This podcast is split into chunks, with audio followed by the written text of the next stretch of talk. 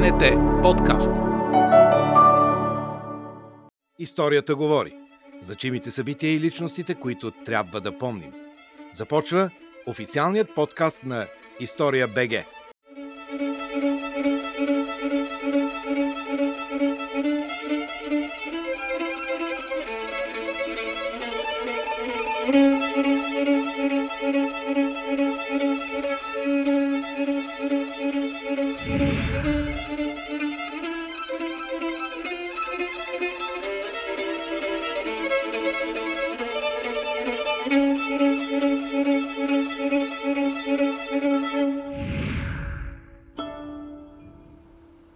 Добър вечер и здравейте, уважаеми зрители на Българската национална телевизия. Вие сте с История БГ.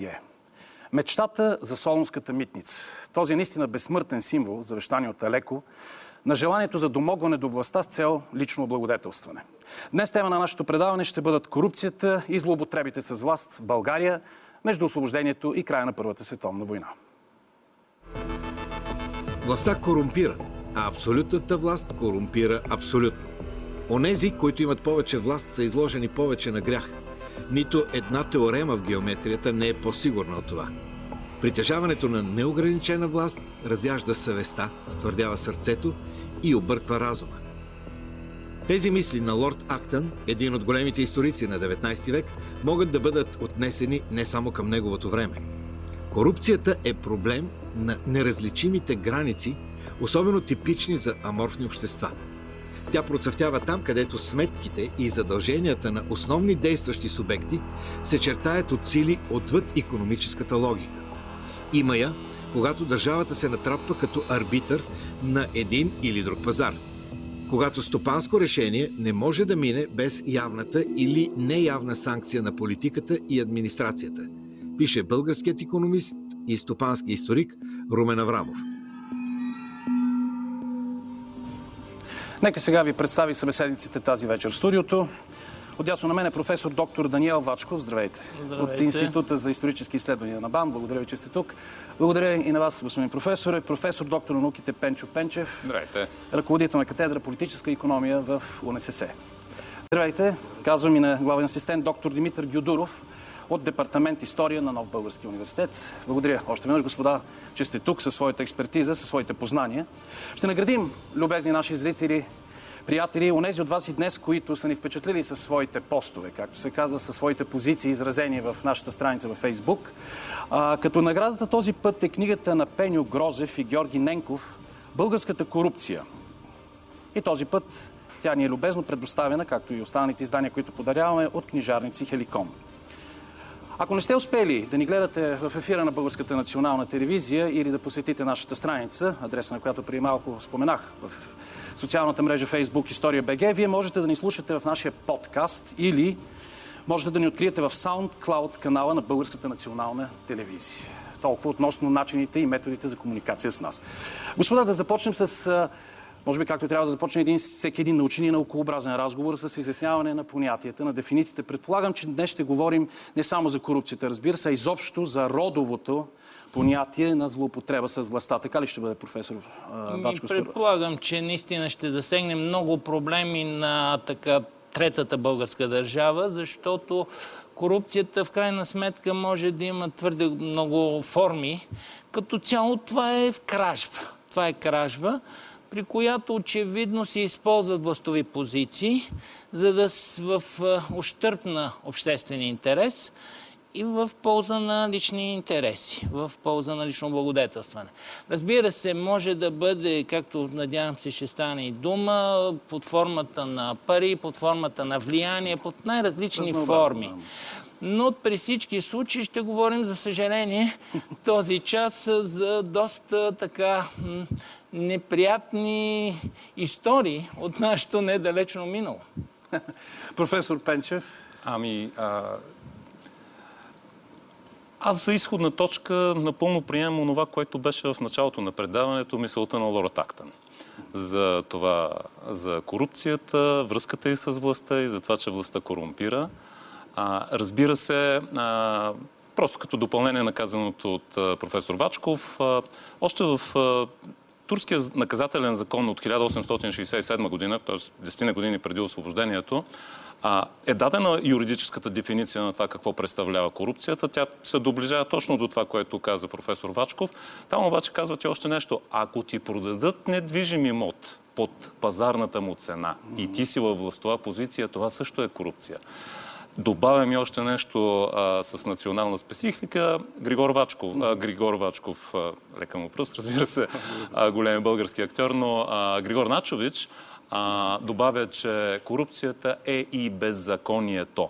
Тоест, изкачваме малко над юридическата концепция, за да дадем и оне първичен бульон, от който се ражда корупция. Тоест, ако правилно ви разбрах, поправете ме, разбира се, ако не е така. Наистина в един много общ смисъл, като корупция, идвайки етимологично от латински на развалата, развалянето и моралното на политици. Благодаря ви, доктор Гюдуров. Корупцията. Корупцията като част от социалните злини или тези социални престъпления, които разрушават държавата и обществото отвътре. Един проблем, който все повече започва да вълнува Европа и европейските държави от края на деветнадесети век и продължава и до ден днешен. Да, и благодаря, че казахте Европа, европейските държави, въобще не е само България, защото ние малко в България обичаме да смятаме, че в корупцията сме откриватели, шампиони. Не, не. А, да, благодаря, шампиони. Добре, продължаваме, господа, благодаря ви за тези уточнения. Някои от изследователите откриват предпоставките за процъфтяването на корупцията в следосвобожденска България и на злоупотребите като цяло с вас, в особеностите на младия български капитализъм. Своеобразие, което на свой ред смятат тези изследвачи, се дължи на дълбоко вкоренени в тогавашното общество нагласи. Първият български капитализъм налага безхитростен и директен способ за грабеж на държавата, за размиване границата между лично и обществено, между частно и държавно. Не случайно този сюжет се връща непрестанно в хода на досегашното изложение. Най-вече когато то навлиза в контактната зона между икономиката и държавата. Битовата философия от тази епоха е, че всеки депутат е омотан в една или много сделки, че всяка услуга трябва да се възнагради, че човек трябва да има друг човек да се застъпи за него, че известният политик на власт може да направи всичко, особено да издейства заем. Вкоренени са представите на патриархалното съзнание сред низините, че кражбата е осъдителна, когато е от ближния, но не и когато е от държавата. Че взетото от баща и от държава не е кражба. Че държавата е богата и може да дава. Корупцията става част от обичайното право. С нея човек привиква да живее, приема е за даденост. Никой не я оспорва, освен когато е в опозиция. Върховна житейска и политическа мъдрост е да се чака властта, а когато се дочака, да бъде консумирана по начина, по който това са правили и предшествениците. Да, и така, професор Вачков, от вас ще започна много. Наистина ли, както чухме в този цитат, можем да говорим за менталитетни особености, широко разпространени и залегнали в обществото нагласи, към, ако избираме за отправна точка освобождението, които са предпоставки за създаване на тези корупционни практики? Да, това, което го чухме, наистина много точно описва ситуацията в България, макар че, както и казахме преди малко, корупцията не е собствено българско явление, естествено. То е проблем на всяка фигура, стигнала във властта, която така изкушенията очевидно са големи. Mm-hmm. Сега, наистина в българското общество в този сблъсък държава, собственост, кражба, наистина има много някакси а, закодирани морални или по-скоро липса на морални ни, усто, така, принципи. Те пак са някакви нрави всъщност. Те са нрави, както се каза. Значи, ако се краде от държавата, не е кражба, защото не е да...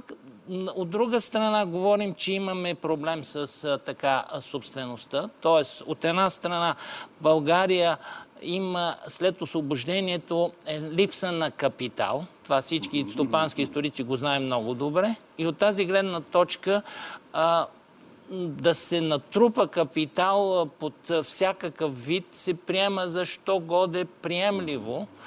А от друга страна имаме една държава, която се създава, но малко или повече наследява едно усещане към държавата, че това е някакво нещо, от което може да, да се дава на обществото. Тоест тя държавата е богата, тя богата, да, както се каза.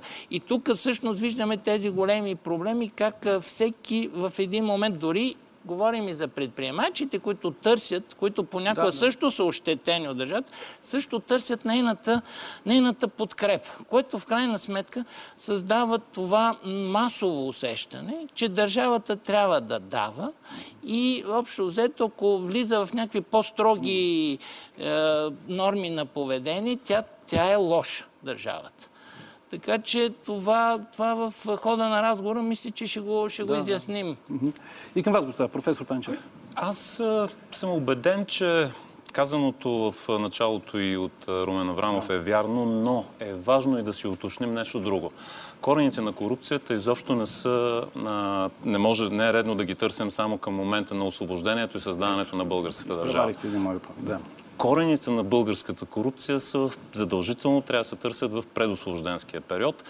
А, те по някакъв начин са заложени в ДНК-то ни поради а, едно дълго съжителство а, с, в рамките на Османската империя. Давам веднага конкретни примери, защото разбира се не може да намерим статистически обобщения и така нататък за тези неща. Това е незаконна дейност, тя няма как да се обобщи статистически. Но Суфрон Врачански, за да стане свещеник, плаща подкуп.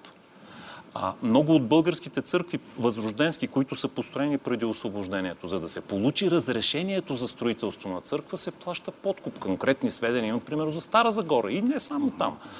А, редица други дейности, за да започнат, се плаща подкуп. В крайна сметка а, и в началото на разговора казахме, че в а, Османския наказателен кодекс е вкарано а корупцията като престъпление, има тринайсет-четиринайсет члена, които са посветени точно на различните видове престъпления и наказания за корупцията, не че са дали резултат.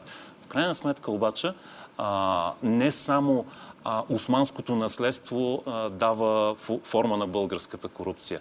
И към момента на освободителната война и силата освободителка а, дава немалък принос, защото нейните традиции на взяточничество, т.е. подкупи и рушвети, са немалки. И ние ги виждаме тук в България, може да се разграничат такива. И а, към момента на руското окупационно управление а, по българските земи. Да, взяточничеството, като получило легитимация, санкции, легитимиращи, съвсем така, морално. Да. Доктор Гюдуров. Османската империя има една легитимация на свързването на администрацията с престъпленията. От тези престъпления част и корупцията. хиляда осемстотин двайсет и осма година с указ на Махмуд втори започва политиката на едната ръка. Това е протекционистична политика на Османската империя, свързана с производството на опиум и включването в опиумната търговия на империята, която става третия по големина производител в световен мащаб. Тази политика е ликвидирана под британски натиск десет години по-късно, но всъщност османската администрация заема трайно място в корупционните и престъпни схеми, в които част от а, а, населението на огромната империя участва. Има и нещо друго важно, което се случва, като говорим за а, българското общество и корупцията. деветнайсети век е времето, в което а, хората, времето на национализма, са изправени пред много важни решения. Дали да станат революционери или да останат бандити. Една част от а, тези групи от хора се превръщат в революционери, другите остават бандити. Не, че няма революционери, революционери бандити и бандити революционери. А, има множество примери а, за това. Но в а, крайна сметка корупцията а, а, се придава, придава форма на зараждащите се едни термини за организирана престъпност в рамките на света. Но това е част от големите урбанистични общества. В България все още през деветнайсети век, преди да се появи българска държава, за урбанизация, урбанистично общество и тези модерни тенденции не може да се говори. Използвам тук, с ваше позволение, да кажа, че вие любезно предоставихте на предаването тази своя книга „Българите и опиятите", Димитър Гюдуров. Производство, търговия, хиляда осемстотин, разбира се, седемдесет и девета, четирийсет и четвърта, край на Втората световна война и девети септември. Благодаря ви, защото това ще бъде дар за нашите зрители. Благодаря за, за вашето любезно а, отношение към нас. Професор Вачков, ами изкушението ви ли преди малко го споменахте? Османската империя, да, други условия, чисто български, но изкушението от разкрилите се внезапно възможности да влезеш във властта и да се възползваш от нея. Това е безспорно явно факт. Да, значи властта ще се окаже този изключителен източник на корупция, особено за едно общество, което дълго време е било държано страни от властта, голяма част. Значи, преди освобождението почват да навлизат българи в османската власт, но все още са малко и от тази гледна точка голяма част от българското общество от другата страна на барикадата до освобождението. То е това, което дава, дава да, подкупите. Да, да. Сега изведнъж открива една възможност да се прехвърли част от него и в, на другата страна на барикадата и се оказва, че много бързо се намират хора, така, които освояват тези практики. Но искам преди да поговорим по тази тема, да обърна внимание на нещо, което също е много специфично, когато говорим за различен тип корупции. Значи, ако навсякъде корупцията съществува и в развити демокрации, и такива са развит капитализъм, айде, ние казваме, нашия да. капитализъм не е развит. Е, е, е. Значи, там капитал. Също имаме чудовищни скандали корупционни през деветнайсети век. Но някак си на мен поне ми се струва, че там на Запад по-скоро корупционната схема е да се даде подкуп, за да се избегнат правилата, да се заобиколи закона. Докато тук понякога, което вече говори за ориенталската така, как да кажа, а, проникната от корупция система, значи тук се дава подкуп, за да се изпълни закон. Значи законът, но чиновникът, докато не получи подкупа, той не, не прави това, което трябва да направи. Значи, дори не става дума за, не става дума за нарушаване на закона, а да се изпълни. Трябва да му дадеш подкуп, което пък от друга страна прави и от тук нататък корупцията трудна за, за санкциониране. Защото в крайна сметка той е получил подкуп за нещо като форма на благодарност, че е свършил работа, че е дал. Иначе влачат едно нещо, не се прави, въпреки че закона го позволява, не се прави, не се прави до момента, в който заинтересование не се сети как да подходи.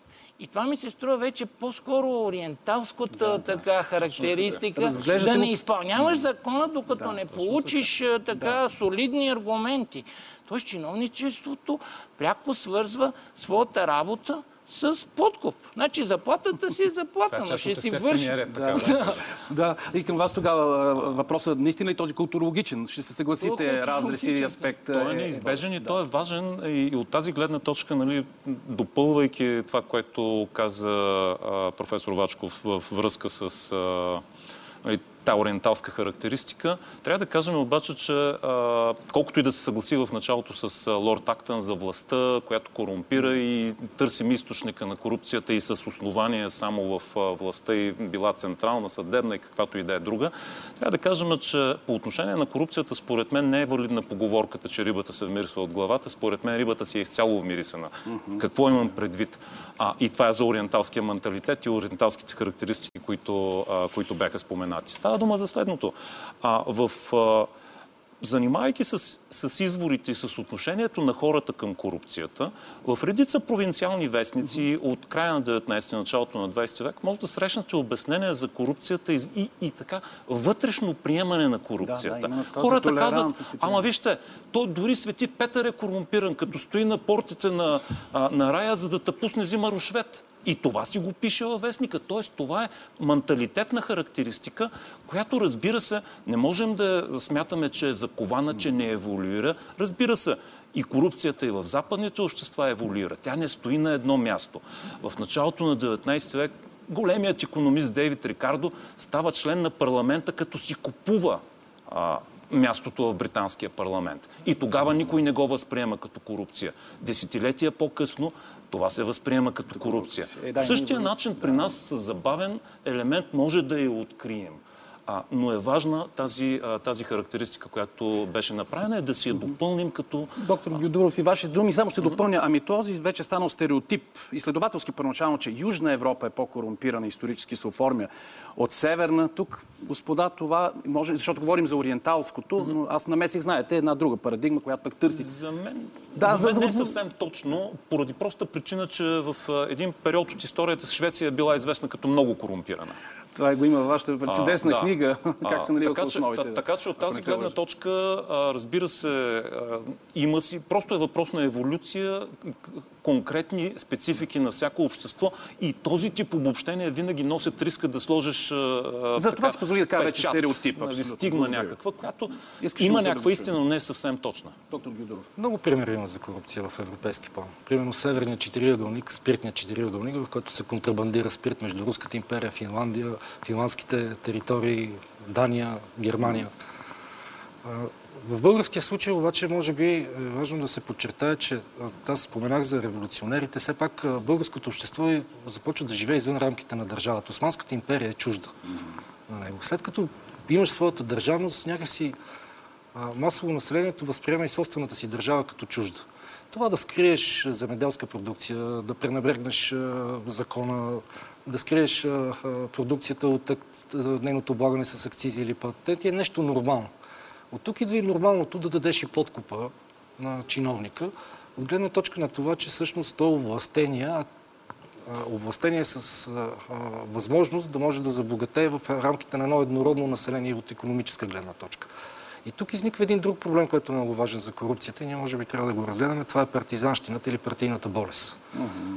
Когато ще се развива. Ще стигнем, точно да. сега ще стигнем. До това, напреди това ще минем през роднинските връзки и приятелските обвързаности, които са едни от основните фактори, несъмнено, в схемите за лично облагодетелстване от властта през разглеждания период.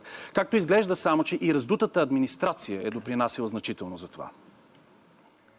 В основата на определението на Захари Стоянов, визиращо родово-патриархалните мрежи, зетюшуро-баджанакизъм, стоят фигури като Михаил Маджаров, Стефан Бобчев, Иван Гешов, които са близки роднини и други.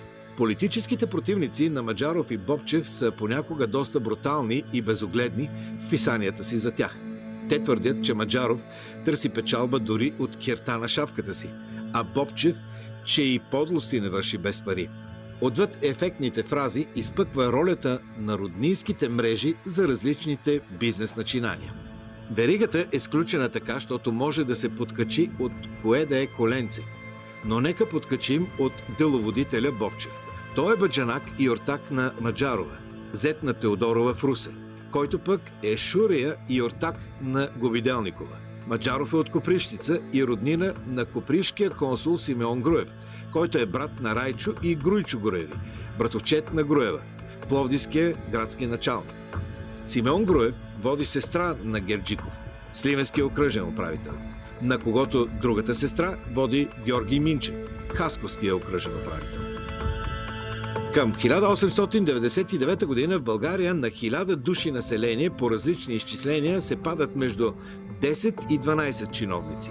За сравнение, в Германия съотношението е петима чиновници на хиляда души, в Австро-Унгария едно цяло и пет на хиляда, в Румъния четири цяло и пет на хиляда.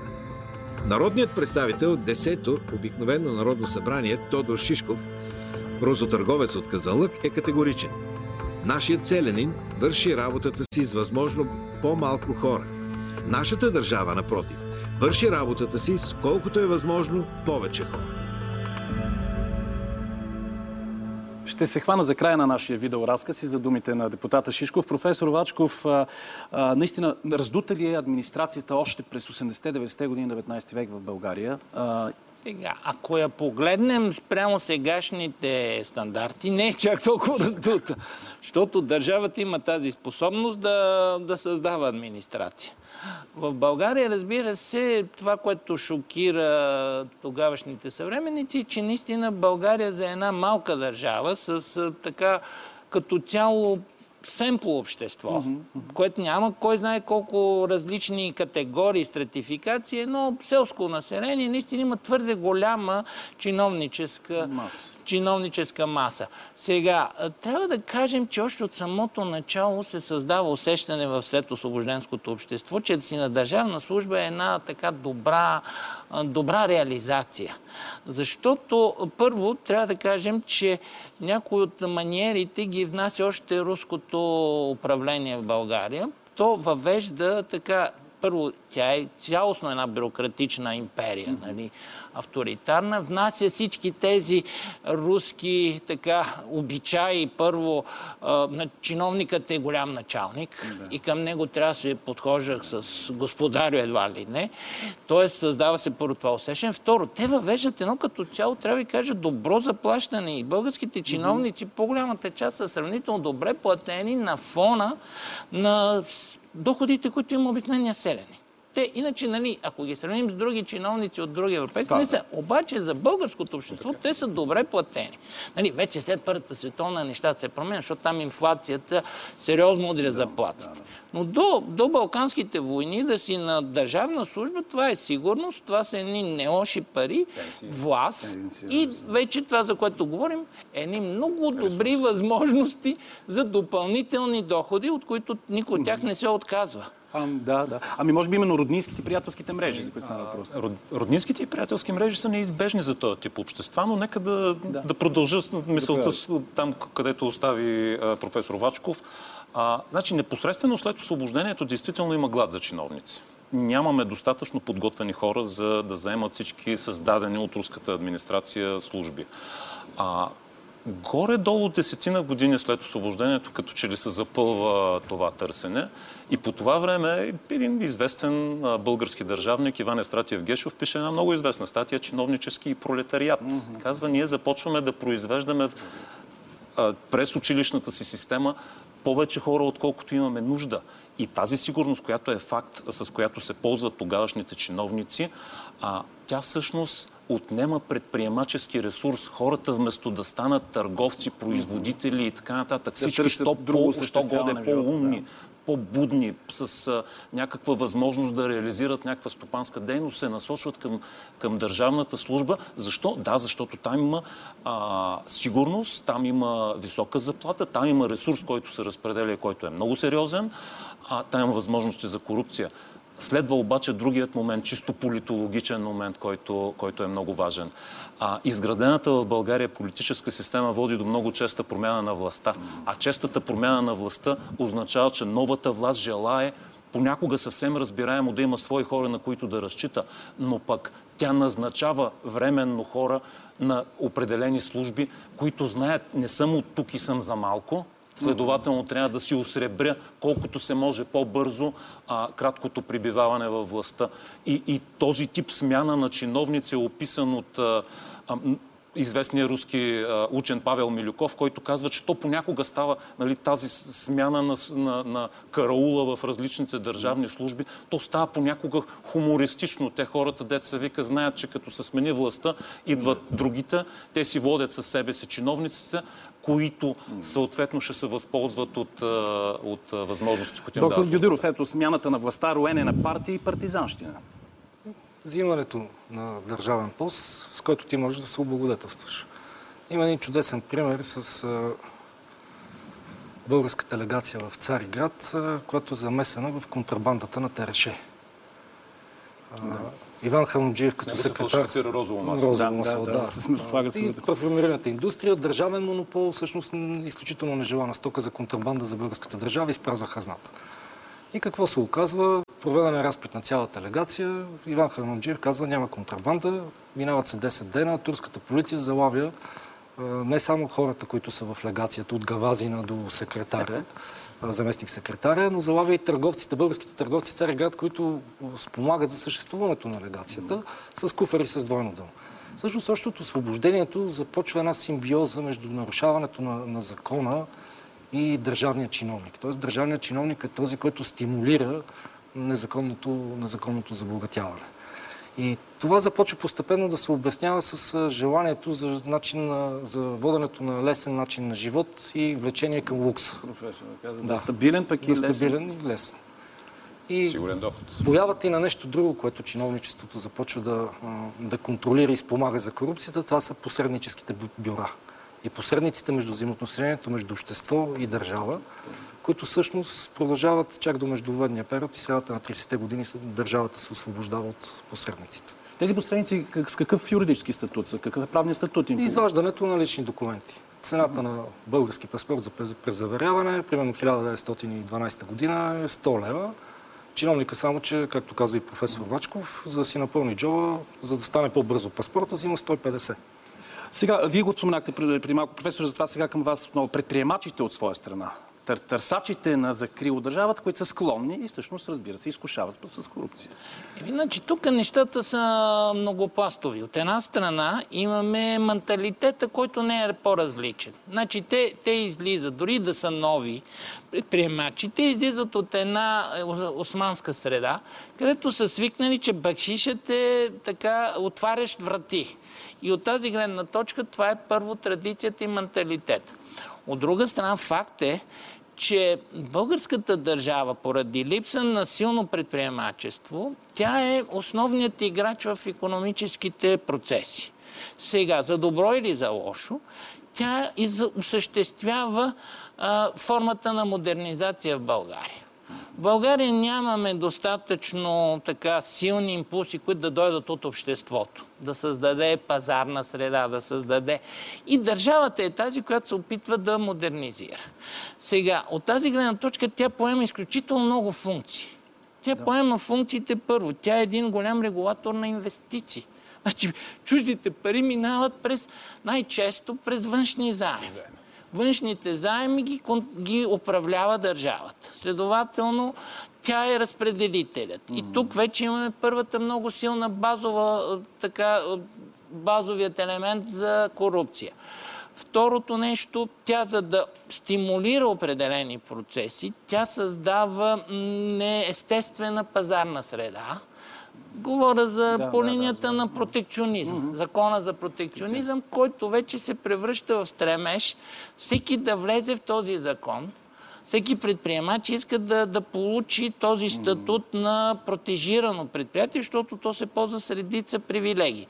Тоест, как да ви кажа, от една страна имаме една обективно зададена ситуация, държавата да играе ролята на основният модернизатор. Защото просто, за съжаление, едно общество от деветдесет до осемдесет и пет процента дребни селени не може да даде.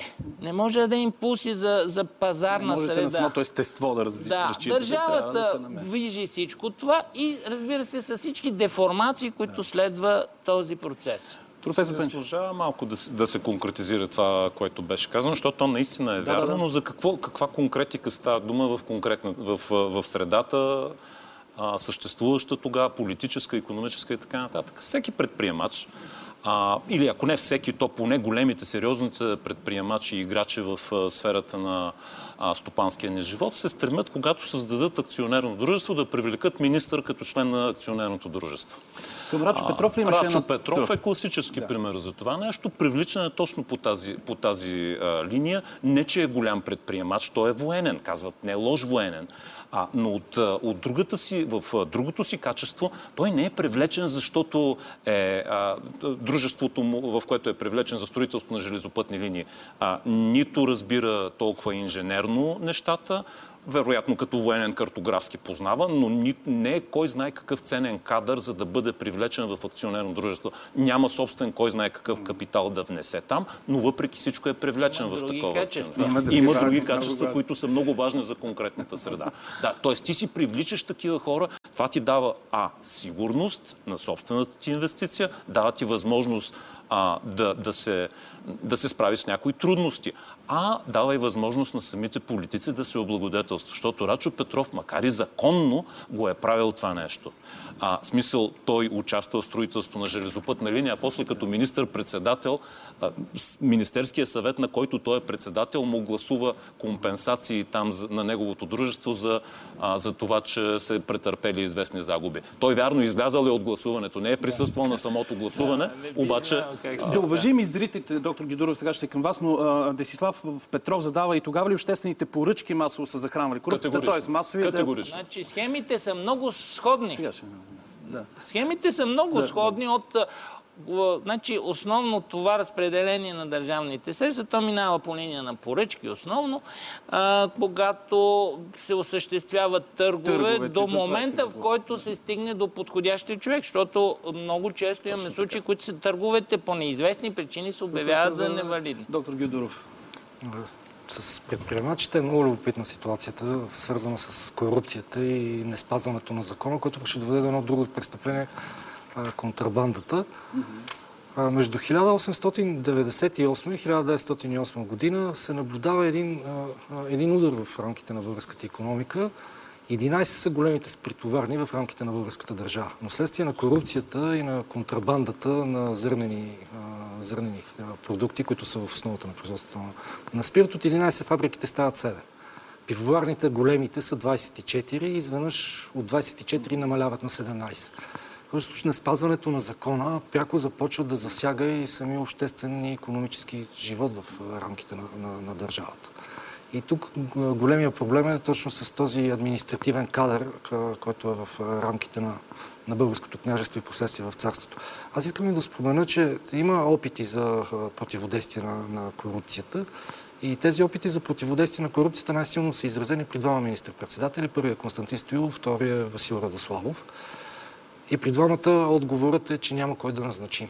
Mm-hmm. Всъщност, дори да уволниш чиновниците, дори да ги подведеш под съдебна отговорност, в крайна сметка следващите, които идват, пак пристъпват към това. Само че ние след малко, след като изгледаме още едно видео, ще стигнем точно до закона от хиляда осемстотин деветдесет и четвърта. И тук сега екзотично, за да уважим един въпрос на Евгения Михайлова, малко екзотичен на фона на досегашната дискусия. Знае ли се дали и как са били корумпирани членовете на царското семейство?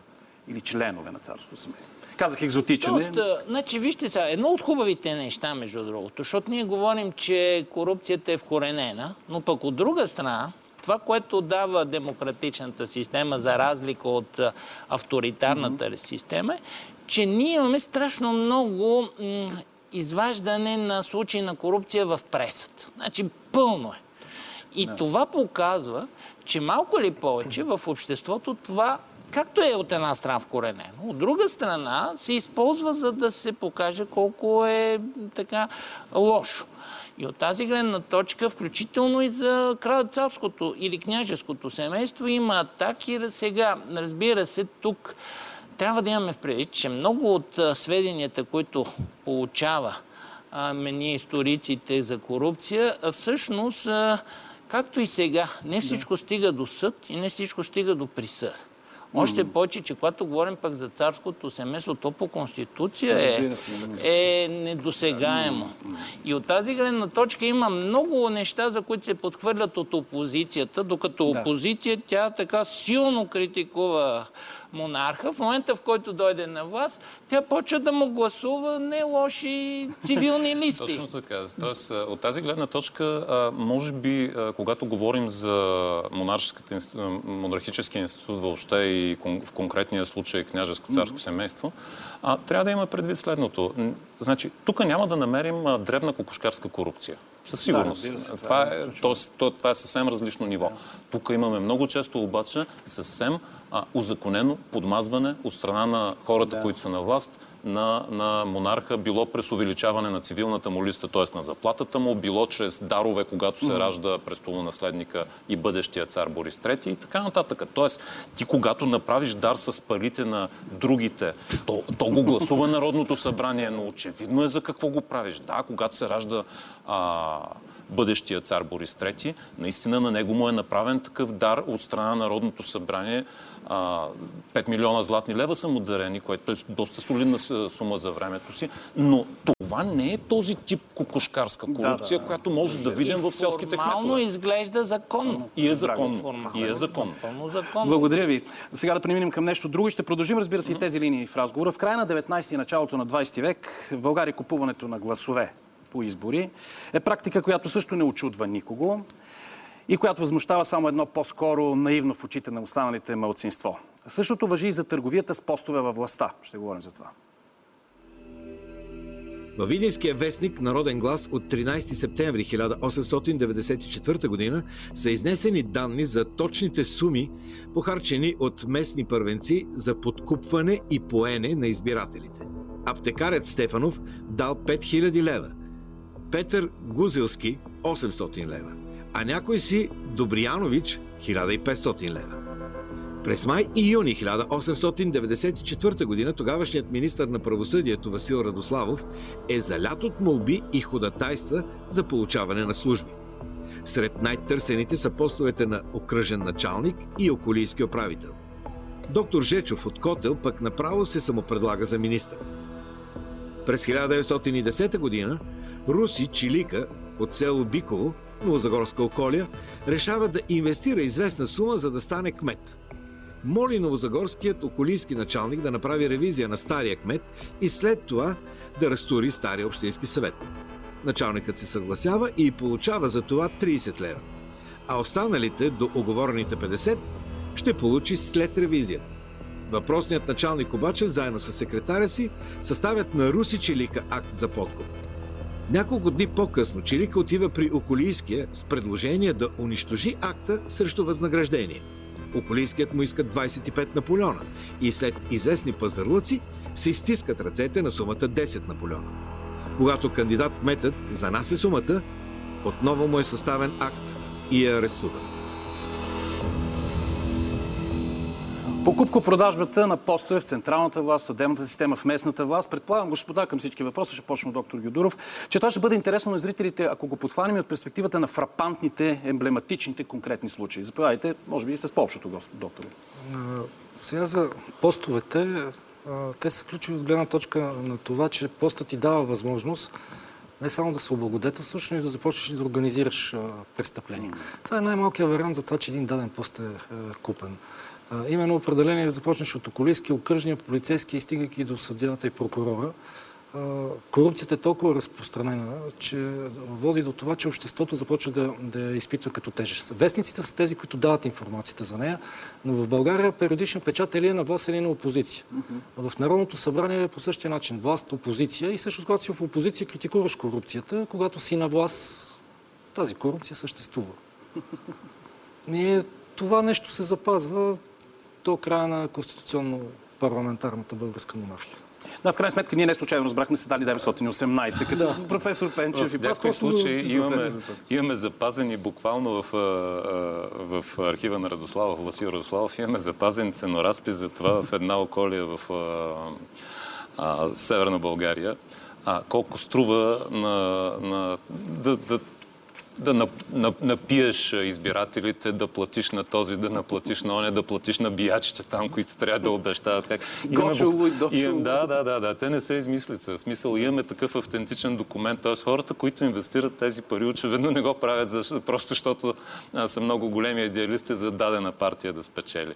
Е, си имаме такива неща. Факт е, намират се тези документи. За съжаление, наистина, а, много рядко се намира автентичен документ, който да ти покаже това нещо. Но знаеме, например, че а, Константин Стоилов като министър-председател получава оплакване за това, че негови представители на, на, по места в Орханийско а, са, са корумпирани, искат пари да, не, да, не, да, да си запазиш работното място и така нататък. А, сега това, което прави Константин Стоилов, той, той е честен човек а, като министър-председател, но това, което прави е не предава партийния, местния си партиен лидер на съд, а просто му пише не дай да правиш повече така. Ми, да, различни са. Сега, така или иначе, трябва да кажем, че вижте, България получава една голяма доза демокрация в българското общество с Търновската конституция. Да. Толкова голяма, че то трудно е да я, да я асимилира. Значи, на общество, което след освобождението като цяло е малко над три процента грамотното население, сега изведнъж се получава, че всички получават, всички мъже навършили двайсет и една година получават право да гласуват. Тоест, ние минаваме през естествените трудности да се произведат нормални избори. Няма как да очакваме. Една държава излязла в, от една среда, където избори изобщо няма като идея, да провежда едни перфект, перфектни избори. Ми, както казахме, че в Англия десетилетия спорят за така наречените гнили места. Точно. Това са избирателни да, райони, да, да. които се избират от сто човека и, и ти лично можеш на всички да им платиш. Да, да. А същевременно Манчестър няма, няма избирател. Така че, как да ви кажа, нещата са винаги били сложни, те не стават от сега. А естествено, че за съжаление това да се прилага под подкупи. Mm-hmm. Значи виждаме сега а, двустранен този процес на корупция. От една страна, а, през по-голямата част на времето народът а, подхранва властта. Но по време на избори Има и обратен. Властта подхранва своите избиратели с музика, с кебабчета. И сега в някакъв смисъл, ако трябва да бъдем честни, този вариант е по-мек, отколкото, примерно, варианта, който а, така въвежда малко преди Истанбулов се въвежда, а, където няма така кебабчета, има шайкаджи. Шайкаджиите с твърдата. Тук виждаме как почват нравите да умекват малко. Значи, вместо шайкаджиите, не че излизат напълно, но шайкаджиите почват да се заместват с един така по... Но лошото, разбира се, че когато използваш... Сега, той може да каже депо... кандидат-депутата, че това е част от програмата му, че е дал да, пари от своя джоб, както да го прати днес в много държави. Дал от своя джоб, но проблемът е друг, че когато на, по време на избори си толкова щедър с определени избирателни райони, определени избирателни среди, това, как да кажа, това поражда вече моралната, средата на корупцията. Те каза, бе, знаем как те избрахме. Ти с, с кебабчетата те избрахме, следователно... Така мисля, че вие искате, доктор Гюдуров, да добавим нещо. Да добавим за Константин Стоилов и всъщност и наказателния закон от хиляда осемстотин деветдесет и шеста година. А, трябва да се отчете, че България става една от малкото държави в световен мащаб, т.е. тя влиза в един елитарен клуб от държави с този закон, който е включен в универсалната юрисдикция. Или това е преследването на престъпления, които стават част от международните конвенции и от международните договорености, или такъв тип престъпления, които за в бъдеще ще влезат по-нататък. И това е свързано с контрабанда, фалшифициране на банкноти и на пари. Дори плагиатството е залегнало в, в този закон, в това число и корупцията, хаза, облагодетелстването от по нечестен начин, измамничеството, мошенничествата. Така че държавата прави ни опити за, за превенция срещу корупционните практики, но проблема е, че и самата корупция, както стана и вече на дума в самия разговор, тя е удобна не само за хората на държавна служба, тя е удобна и за населението. Това става симбиотично. Симбиотично. Се отмоля само за около две минути, професор Пенчев, за да видим следващото. Кой знае колко, няма какво да допълни, разбира се, но при всички случаи... Тези, тези опити на, за борба през а, закона с корупцията, те си заслужават отделно внимание, но сега ще кажем, че понякога и закона създава условия за корупция, защото беше споменато и от а, професор Вачков. Приемат се закони за насърчаване на местната индустрия, а министърът раздава привилегиите на индустриалците, които, а, които трябва да ги получат. Тоест, от тук нататък е ясно, че дори да не е корумпиран министъра, а дори и хората, които са под него, секретари и така нататък, а това създава предпоставка за корупция. След падането на Стамболовото правителство е направен първият законодателен опит. Ето стигнахме за противодействие на корупцията и присвояването на обществени средства от страна на чиновници в публичната администрация. Нека видим и чуем. На осемнадесети ноември хиляда осемстотин деветдесет и четвърта година Брезнишкият народен представител Стефан Бобчев внася в осмото обикновено народно събрание специален законопроект за преследване на незаконно обогатените чиновници. Само съобщението за внасянето на подобен документ предизвиква шумните ръкопляскания на депутатите. Социалистът Никола Габровски е възхитен, че проектът е с обратна сила, т.е. с негова помощ ще се наказват прегрешилите чиновници от Стамболово време. При обсъждането на първо четене вносителят Стефан Бобчев обяснява, че законопроектът е заимстван от германски дисциплинарен правилник. В мотивите към документа е отбелязано, че при подкуп, кражба, присвояване на обществени средства и така нататък, чиновниците се наказват по общия ред на наказателния закон. От друга страна обаче, традициите и действащото законодателство в страната не позволявали да се подири отчет за незаконно обогатяване на чиновника. Също така се случвали и внезапни забогатявания, на които източника, като става неиздаден, остава нечист, безнравствен, непозволен, може би и престъпен. Мотивировката на законопроекта е да се даде възможност за лесно издирвание престъпните обогатявания и за наказването им, а също така да се наказват и неоправданите обогатявания. Обсъжданията са относително кратки. Доктор Цачев изказва благодарност на вносителя, че се е направил труда да подготви подобен нормативен акт. Той ясно обосновава приемането на такъв закон с желанието да се накаже лично Стефан Стамболов. По думите на Цачев, за годините, в които е на власт Доходите от заплати на Стамболов са около деветстотин и двадесет хиляди лева, а недвижимите имоти, с които разполага бившия министър-председател, са на стойност около три милиона лева. Бобчев все пак пояснява, че целта не е лично отмъщение срещу Стамболов, а дисциплиниране на чиновниците. Мисля, че вече с чутото и видяното отговорихме на въпроса на господин Георги Костов. Кога и с какъв нормативен акт за пръв път се криминализира корупцията?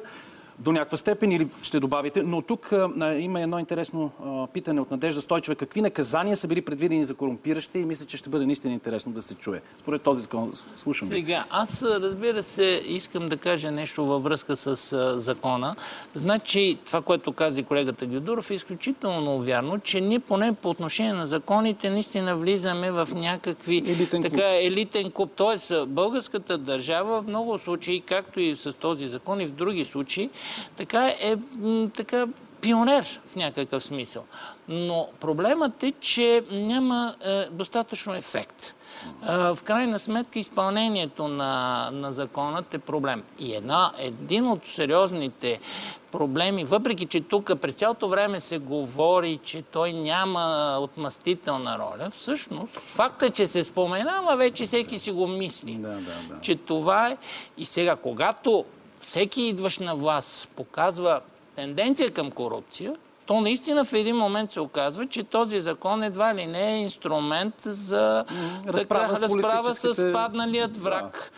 Да. А, но, разбира се, ние, за съжаление, нямаме време да кажем, че има осъдени министри за да. корупция. Значи, не точно. Те смесват и злоупотреби с властта. Да, да, да. Тоест, цялостното им демонизиране.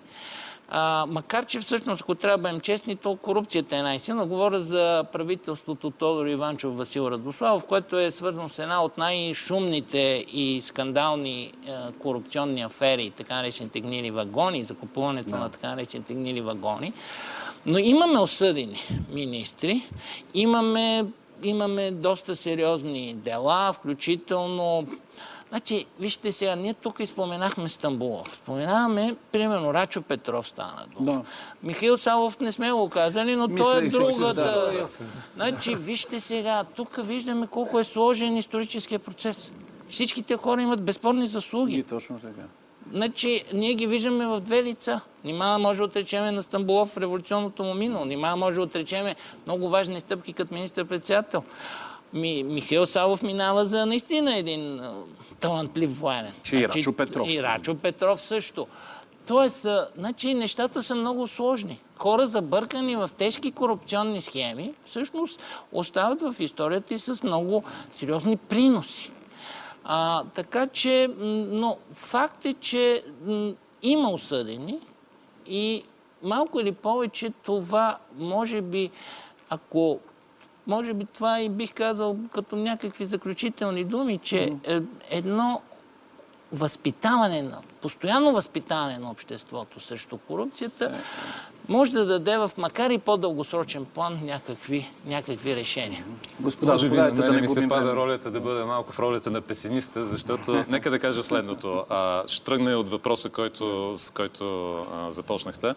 А, първо, още в а, Турския наказателен кодекс е предвидено, че ако вземеш подкуп, първо... А, и бъдеш хванат, и това е доказано, първо, трябва, първо ти взимат парите, които си взел, mm-hmm. после а, още веднъж даваш същата сума като наказание, след това подлежиш на затвор, в някои случаи не е уточнено, в някои случаи казват до пет до шест години затвор. А, след това тези наказания се прехвърлят и в нашия наказателен кодекс, но всъщност още в Търновската конституция има един член, който, а, който предвижда, член сто петдесет и пет, no. който предвижда наказание на министрите за... А, ако действат в лична полза и във вреда на, uh-huh. на княжеството, състава е малко сложен на престъплението.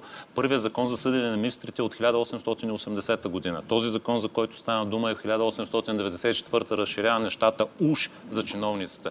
Но за този закон, специално за хиляда осемстотин деветдесет и четвърта година, за незаконно обогатените чиновници, Значи, човек като го чуе веднага ще гласува с две ръце за него. Що не? Нищо, че има политически елемент, то, то го има политически елемент на преследване на падналия. Този закон не е приложен. Не е приложен. Имаме категорично сведения от юристи, които са го изследвали. Този закон в нито, е, нито, един от своите, нито една от своите постановки не влиза а, в а, действие. Това пак ли го, да го отнесем към личния човешки избор? Защо да го прилагам, когато нито е в моя изгода, нито... Ами той е така да формулиран, че в него, в него има едни само пожелателни неща. Ако се чете внимателно закона, той наистина е иззет от германски дисциплинарен правилник, където да, германски, вероятно в германската действителност сигурно се е действал. Защото, позволете ми да, да кажа нещо, ще ме поправите, ако бъркам, разбира се, и с удоволствие ще приема, но нали компетентните лица, които могат да изискват от а, обогатилия се чиновник по съмнителен път сметка, са неговите началства, няма специална агенция. Точно разбирате, така, да. Това е едно, едно, едно, на, едно на ръка, но разбира се, имаме и, и много други недостатъци в самото, а, самата съдебна система. Само казвам следното. На пети юли хиляда осемстотин седемдесет и девета година е формирано първото българско правителство, начало с Тодор Бурмов. На, на девети юли, четири дена след това, да, имаме първите обвинения за това, че съдебната власт е корумпирана. Пак сме пионери, да. Заповядайте, доктор Гюдуров. Съдебната власт и прокурорите в България създават и първите организирани престъпни групи на по-късен етап. Кажете направо, кой за тези накратко. Да, не, извън рамките на, на, на, рамката на, извън рамката на хрон, хронологичната рамка на предаването излизаме, но през тридесетте години в България е създадена. Проблема е в съдебната система, че тя има една слабост. В рамките на България дело може да бъде възбудено на базата на доноси. Изведнъж доносите стават ключови в тази съдебна система и привикването на двама свидетели. Ние знаем за кошеревските свидетели, които много лесно може да бъдат платени и да се върват и да си ги купиш. И това води до, до много дела, които голяма част от тях отпадат. И нещо, което още в началото става дума за провеждането на изборите, за шантажите и за групите, които, нали, или сопаджиите. Yeah. А, дори шайкаджи. Или шайка, да, шайкаджиите. Сопаджи стават малко по-късно. Дори в превенцията на, на, на държавата срещу, срещу корупцията и тези престъпни практики, полицията използва едно единствено средство и това е боя. Българската полиция бие много. И то е признато и на международно ниво тяхна способността на, на българските стражари. Другото, което е са, само да, да. Ще, ще завърша, е всъщност има множество осъдени чиновници. Но най-често министерствата избягват а, а, да ги уволняват или да дават гласност на случаите, за да не се нарушава престижа. Българският политически елит през целия период има една идея, че това е европейски елит и ние изграждаме европейска държава. И по никакъв начин не бива да сравняваме, както в началото на разговора стана това, че тя корупцията е азиатски менталитет. Те смятат, че са европейци и това, че са обвинени в корупция, принижава българската държава и общество към Азия, който се смята за нещо нелицеприятно. Благодаря ви. На фона на цялата картина, която сглобихте, сътворихте, господа, вече наистина заключителни думи с един акцент. Поуката, която и днес можем да извлечем от всичко това. Вижте сега, първото, което трябва да кажем е, че борбата с корупцията е много трудно нещо. Сега, няма какво се заблуждаваме, значи ние говорим само за един период на края на деветнадесети, началото на двадесети век. Когато, но тя съществува във всичките ни периоди, има я под различни форми в демократични, в авторитарните ни периоди, в тоталитарните ни периоди, а има я навсякъде. Значи, според мен, едното от основните неща е, освен, разбира се, законодателната база, която трябва да е достатъчно конкретна и ясна, основното си остава, как да ви кажа, гражданското общество. Възпитанието вие го казвате. Значи това е, ако нямате гражданското общество, ако нямате възпитанието, трудно ще се справите с корупцията. Благодаря ви. Много накратко. Просто... Политиката е контактен спорт, трудно се лекува корупцията, няма да стане еднократно с еднократен. Като в лицовете, буквално едно изречение. Законите се спазват, защото трябва да се спазват, а не защото те е страх от тях. Благодаря ви, господа. Чести почитания. Надявам се, че сме били полезни и интересни. Довиждане, вие бяхте с История БГ.